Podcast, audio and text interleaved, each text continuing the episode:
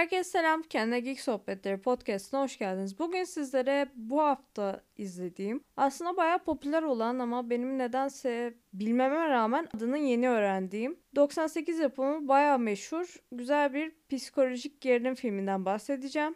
Daha doğrusu animesi mi demeliydim. Adı Perfect Blue. Anime severler muhtemelen bu filmi duymuşlardır. Bayağı popüler, güzel bir film. Hatta Black Swan filminin bu animeden esinlenildiği falan söyleniliyordu. Açıkçası ben Black Swan'i izlemedim dürüst olmam gerekirse izlemek istiyordum ama ona da fırsat bulamadım. Yani madem Black Swan bu filmden esinlenilmiş o zaman mutlaka izleyeceğim çünkü bu filmi çok sevdim. Japonya'da, Kore'de falan böyle idoller, bu idol dedikleri sanatçılar, şarkıcılar, genç kızların, erkeklerin oluşturduğu müzik grupları olur ya genelde pop müzik falan yaparlar. Yani işte bu idoller aslında sahne önünde çok mutludur. Harika, ışıltılı, kusursuz bir hayatları vardır. Hayranları vardır. Dünyaca ünlüdürler. Hiçbir sıkıntıları yoktur. Birçok insan onların yerinde olmak ister. Hep böyle düşünmüşüzdür ama sahne arkasında aslında o kusursuz gibi gözüken hayatlar pek de öyle değildir. Birçok şeyde aslında kendi hayatlarının dönüm noktalarında bile bazı konularda söz sahibi olamamalarını ve ajanslar, ya da menajerleri tarafından nasıl sömürüldüğünü, nasıl kendi hayatlarına dair bazı konularda söz hakkına bile sahip olmadıklarını anlatan çarpıcı ve güzel bir film bence.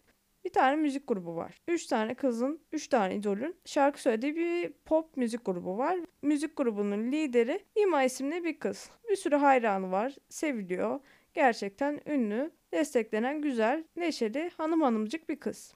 Ama sonrasında Mima'nın aslında kariyerinde bir değişikliğe gidilmesi gerektiği kararı alınıyor. Ve diyorlar ki Mima artık şarkıcılığı bıraksın ve sinema sektörüne yönelsin. Televizyonlarda ya da sinemalarda oyuncu olarak oynasın. Bu şekilde aktris olsun. Şarkıcılığı komple bıraktı diyelim Mima'ya diyorlar. Mima bu konuyla ilgili kendince hiçbir karar alamıyor ajans falan böyle istediği için kabul ediyor. Kendi menajeri Rumi aslında böyle bir şeyi çok istemiyor. Hani şarkıcı olarak gelmiş hayranlar onu şarkıcı olarak benimsemiş, şarkıcı olarak devam etmesini istiyor. O Mima da böyle çok sessiz, sakin, ılımlı bir kız kabul ediyor. İlk başta böyle mutluymuş gibi davranıyor ama mesela diğer arkadaşları şarkıları ilk yüze girdiğinde dünyaca ünlü top listelerinde yer aldıklarında kutlama yaptıklarında hep böyle sanki üçü birlikte kutluyormuş gibi hayal ediyor ve sonrasında bir bakıyor aslında diğer iki arkadaşının başarısı. Onlar kutlama yapıyor ama o artık şarkıcı olmadığı için kutlamaya dahil olamıyor. Sonrasında bir filmde onun kariyerine hiç uymayacak, gerçekten onun karakterini hiç yansıtmayacak, çok aykırı bir rolde yer alıyor ve başta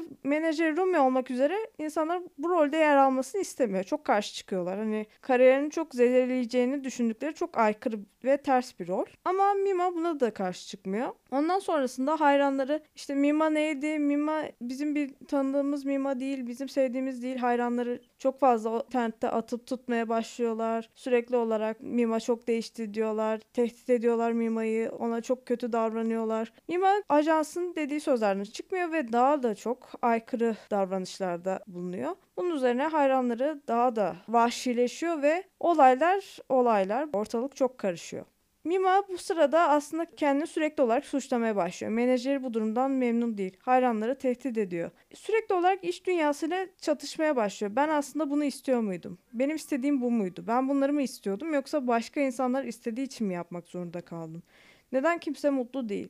Neden ben mutlu değilim? Ben artık kötü biri mi oldum? Ve artık ahlaksız biri miyim? Artık ben eski Mima değil miyim?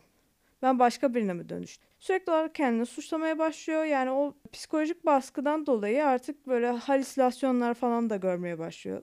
Bir yandan takıntılı ruh hastası bir hayranı sürekli olarak onunla ilgili saçma sapan şeyler yazıyor. Et, o senarist olan kişiyi tehdit ediyor. Çok anlatmayacağım çünkü spoiler'a giriyor. Filmi gerçekten çok beğendim. Bence sanat dünyasının, sahnelerin belki de çok karanlık ve hiç görmek istemeyeceğimiz, duymak istemeyeceğimiz acı gerçeklerini de gösteren, bazı şeylerin aslında göründüğü gibi olmadığını anlatan güzel bir film bence. Son kısımlara doğru son 20 dakikası özellikle neyin gerçek, neyin hayal olduğunu anlayamamanız ve sürekli olarak bu halüsinasyon muydu yoksa gerçekten yaşandı mı ikilemi gerçekten bence çok iyiydi. Her şey iç içe geçmişti. İnsanın kafası allak bullak oluyordu. O hoşuma gitti.